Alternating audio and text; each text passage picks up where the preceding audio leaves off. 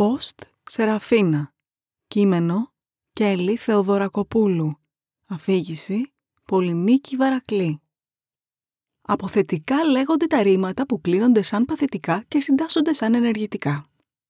Το βιβλίο είχε ακόμα κάποια σημάδια σκόνης και οι σελίδες του, κίτρινες και διάφανες σχεδόν από τον χρόνο, ήταν στριμμένες στις άκρες. Η γριά κατάφερε να το κλείσει με το ένα χέρι χωρίς να της πέσει. Αναστέναξε σιγανά και αναλογίστηκε την πιθανότητα να άρχιζε να συλλέγει άχρηστα πια αντικείμενα, αναζητώντας παρηγοριά στην ασχετοσύνη τους με την πραγματικότητα. Κοίταξε το άλλο της χέρι. Η έκρηξη που της το είχε κόψει είχε μισοσβήσει και το τατουάζ με το ψευδόνυμό της στο πρώτο διαδικτυακό φόρουμ που είχε γίνει μέλος. Αναστέναξε πιο βαθιά. Σήμερα ο άνεμος στην έρημο φυσούσε πολύ καυτός, σαν να ερχόταν από την κόλαση και η σκόνη που στροβίλιζε πάνω από τους αμόλοφους ήταν κόκκινη. Σε κάποιον άλλο το χρώμα αυτό θα θύμιζε την αρχική κατάσταση της άμμου. Όλα εκείνα τα αντικείμενα, τα μηχανήματα, τα κτίρια που είχαν τριφτεί για να δημιουργηθεί αυτή η έρημος και θα του χαλούσε τη διάθεση.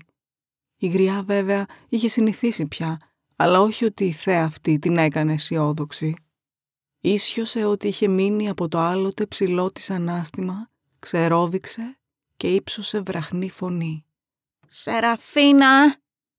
Πίσω από τα χαλάσματα που σημάδευαν το υπόγειο καταφύγιο, ξεπρόβαλε η γάτα.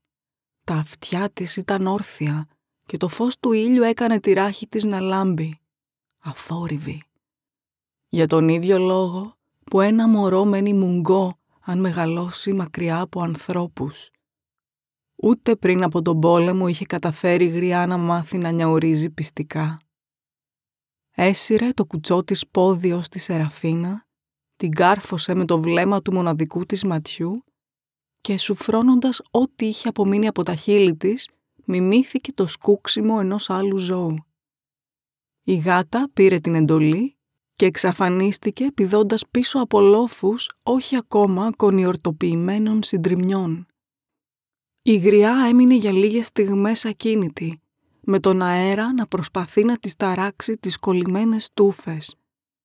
Σχεδόν ευχήθηκε να υπήρχε κάποιος να τη δει και να ερμηνεύσει αυτή της την ακινησία ως σύμπτωμα γεροντικής άνοιας.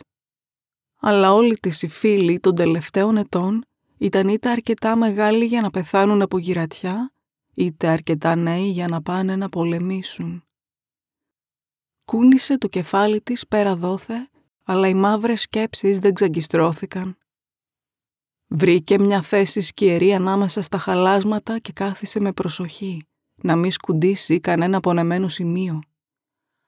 Ξέχωσε από τα μπάζα ένα άλλο βιβλίο και το άνοιξε στην τύχη. Η επικοινωνία προποθέτει την επαρκή γνώση ενός κοινού κώδικα και από τον πομπό και από το δέκτη του μηνύματος. Όσο πληρέστερη δε η κατοχή του κώδικα αυτού, τόσο πιο επιτυχημένη και ακριβής η επικοινωνία. Με το αίσθημα ανθρώπου που ξεφυλίζει παλιά του μερολόγια, θυμήθηκε κάτι άλλο, θαμένο και αδιάφορο τώρα πια. Το παλιότερο άγχος της ζωής της ήταν οι γνώμες των άλλων, το γνωστό τι θα πει ο κόσμος.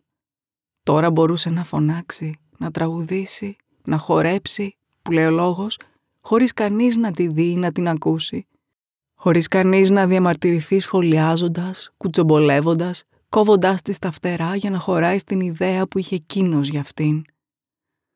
Αλλά, αλλά και χωρίς να καταγραφούν και πουθενά οι κινήσεις της, η φωνή της, τα λόγια της.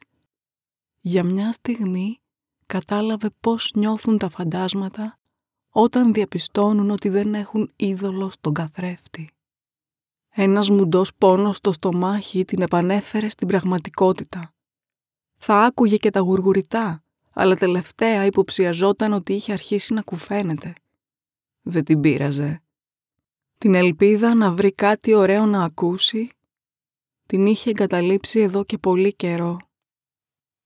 Σηκώθηκε ξανά όρθια και έψαξε με βλέμμα ανυπόμονο γύρω-γύρω αγνοώντας τον ήλιο και τον άνεμο που την τζουρούφλιζαν. Αν δεν είχε χρησιμοποιήσει όλες τις μπαταρίες που είχε βρει για να φορτίσει τη μία πιο σημαντική, Θα έψαχνε για κανένα ρολόι να χρονομετρήσει τη Σεραφίνα. Αναλογίστηκε την ηρωνία του να έχει ξεμείνει μόνη της με μια γάτα, αυτή που πάντα προτιμούσε τους σκύλους. Το πικρό χαμόγελο δεν έφτασε στα χείλη της. Σαν να είχε διαβάσει τη σκέψη της, η Σεραφίνα παρουσιάστηκε ξανά στην αρχική της θέση με τα δόντια απασχολημένα. Το στόμα της γριάς γέμισε σάλια καθώς την πλησίαζε και της άρπαζε το μικρό πτώμα, ενώ οι χτύπη της καρδιάς της πολλαπλασιάζονταν από την αδρεναλίνη. Για πότε βρέθηκε το ποντίκι γδαρμένο, σουβλισμένο να ψήνεται στην πρόχειρη θράκα, σε ένα πάνεμο μέρος των ερηπείων και η γάτα δίπλα όρθια, η γριά δεν το πήρε χαμπάρι, όσο και αν της έφαγε πολλή ώρα. Η αντίληψή της ξανάρχισε να λειτουργεί μόλις πήγε κάτω η πρώτη μπουκιά. «Αχ, μπράβο, Σεραφίνα μου, παχύ, παχύ, τι βρίσκουν και τρώνε αυτά τα συχαμένα». Σε μια χειρονομία ευγνωμοσύνης, η γριά άπλωσε το χέρι της προς τη γάτα και την αγκάλιασε από τη ράχη. Όχι με πολύ δύναμη βέβαια, γιατί ο ήλιος είχε πυρακτώσει το μέταλλο. Από τόσο κοντά μπορούσε να ακούσει το ελαφρύ βουητό των μηχανικών της μελών, όπως θα κινούσε μία πιο σημαντική μπαταρία. Η γριά ησύχασε. Δεν είχε κουφαθεί. Κρατήθηκε μηχανικά. Αλλά ύστερα, καθώς θυμήθηκε ξανά ότι δεν την έβλεπε κανείς, άφησε τα δάκρυα να τρέξουν. Ακούσατε το διήγημα «Post Σεραφίνα», κείμενο Κέλλη Θεοδωρακοπούλου. Αφήγηση Πολυνίκη Βαρακλή.